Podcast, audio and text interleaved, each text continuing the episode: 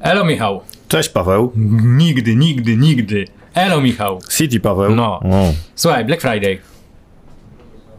No, Można kupić ładowarkę taniej? można. Za ile? Sprawdzałeś oferty?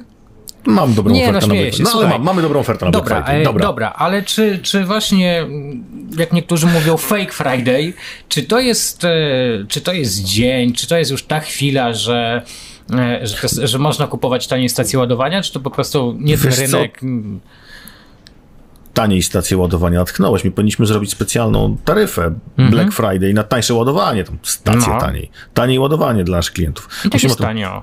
nie, musimy o tym pomyśleć w przyszłym roku, bo chyba teraz to już falstart byłby, gdybyśmy teraz włączyli, co? No trochę tak, ale dlatego ja jestem po to tutaj, żeby takie trudne pytania zadawać. No, No możesz tak, dzisiaj przygotowywać się do tego, co zrobisz za, Za rok, rok. za dwa, za trzy, za pięć. Za 5, No. za 10. Dobra. No. Weźmiemy to pod uwagę w przyszłym roku i obiecuję, że będą taryfy Black Friday w sieci Mhm. Velocity. Trzymam za słowo, sprawdzimy na pewno, na pewno, jeszcze raz na pewno.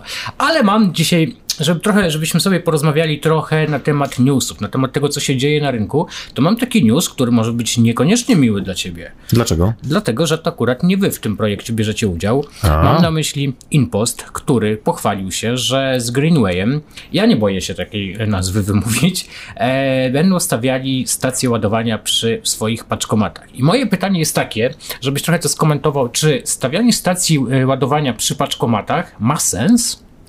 Po pierwsze, to, to dobra wiadomość dla rynku. Mhm. Bardzo gratuluję jednej i drugiej firmie, że podjęły taką decyzję o współpracy. To do, dobrze dla polskiego rynku przede wszystkim. Mhm.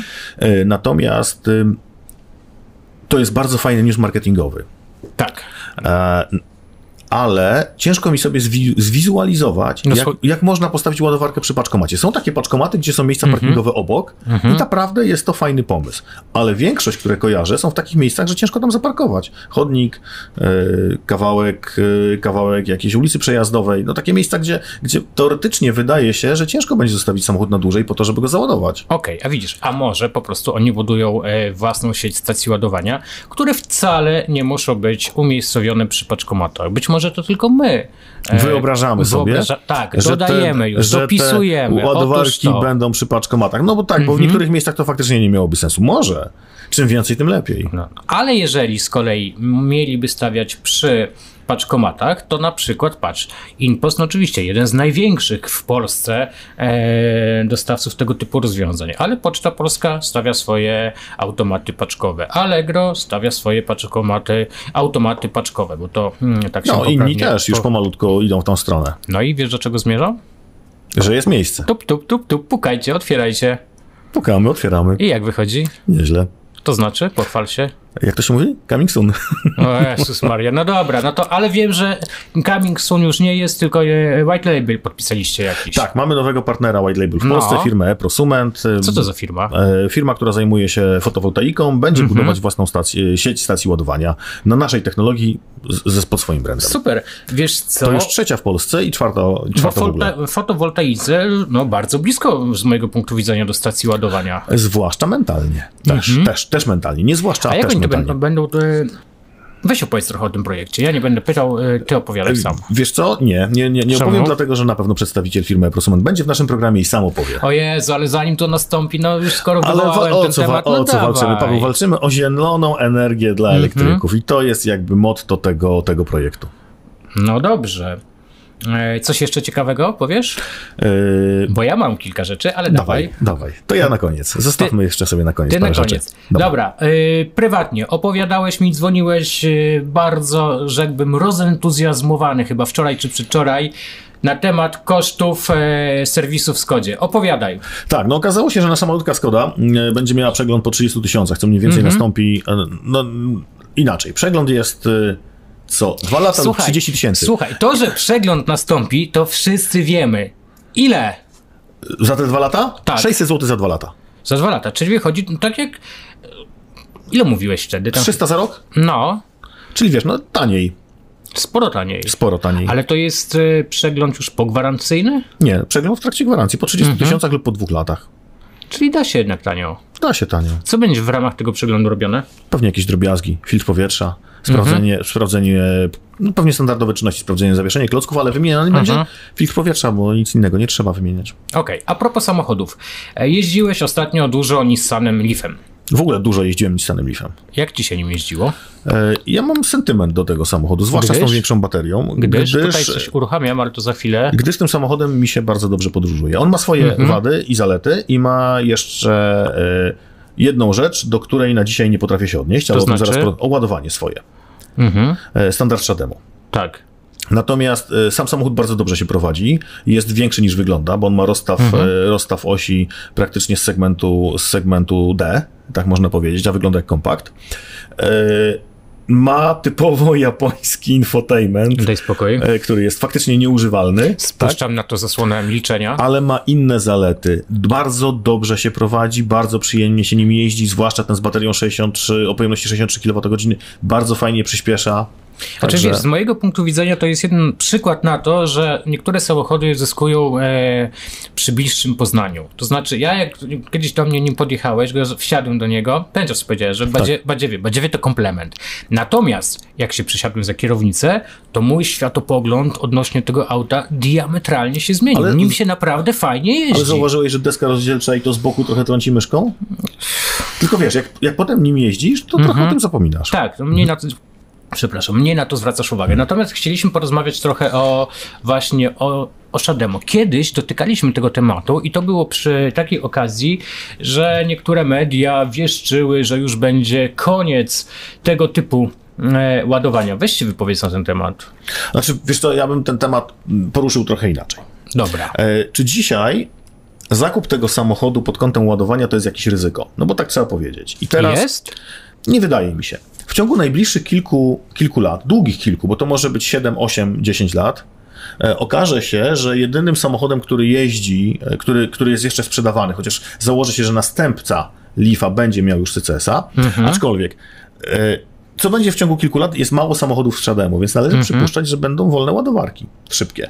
No bo będzie mniej, relatywnie mniej samochodów ma ten, wspiera ten standard, więc, więc te ładowarki będą mniej obciążone. Mhm. Wolne w sensie mniej. e, Wolne w sensie mniej obciążone. Tak, tak, tak. Natomiast zastanawiam się, co będzie za te kilka długich lat, czyli 8, 10 później, czy trochę inwestorzy, którzy budują sieci ładowania e, i stawiają nowe ładowarki, nie będą o tym standardzie pomału zapominać. Na dzisiaj mamy Leafa pierwszej generacji, Leafa drugiej generacji, NV200, Mitsubishi Outlandera PHEV, który już w Polsce nie jest sprzedawany i Eclipse Crossa PHEV, który wspiera szybkie ładowanie Shademo. Więc raptem 5 modeli. E, przy ogromnej gamie modelowej wspierającej CCS. I nowy Nissan, nowy, nowy Nissan Aria, tak się będzie nazywał, będzie już wspierał CCS-a. Więc to jest y, taka, taka rzecz, którą należy rozważyć, jak to się wszystko potoczy. Na pewno w ciągu najbliższych kilku lat możemy być spokojni o to, że miejsce przy ładowarkach będzie, a co później, jak inwestorzy podejdą do tematu, mm, mogą być bardzo sceptyczni co do rozbudowy ładowarek z tym standardem. No to jest ciekawe, co mówisz. Chociaż ja bym się dzisiaj jeszcze tego nie obawiał. Czy uważasz, dzisiaj czy nie ma- uważasz, nie ma- nie ma dzisiaj się czym martwić. y, Kupno Leafa, czy, czy, czy, czy, czy Mitsubishi, czy, czy jeszcze innego auta z tego typu mm, gniazdem jest obarczone jakimś ryzykiem? Nie, dzisiaj nie.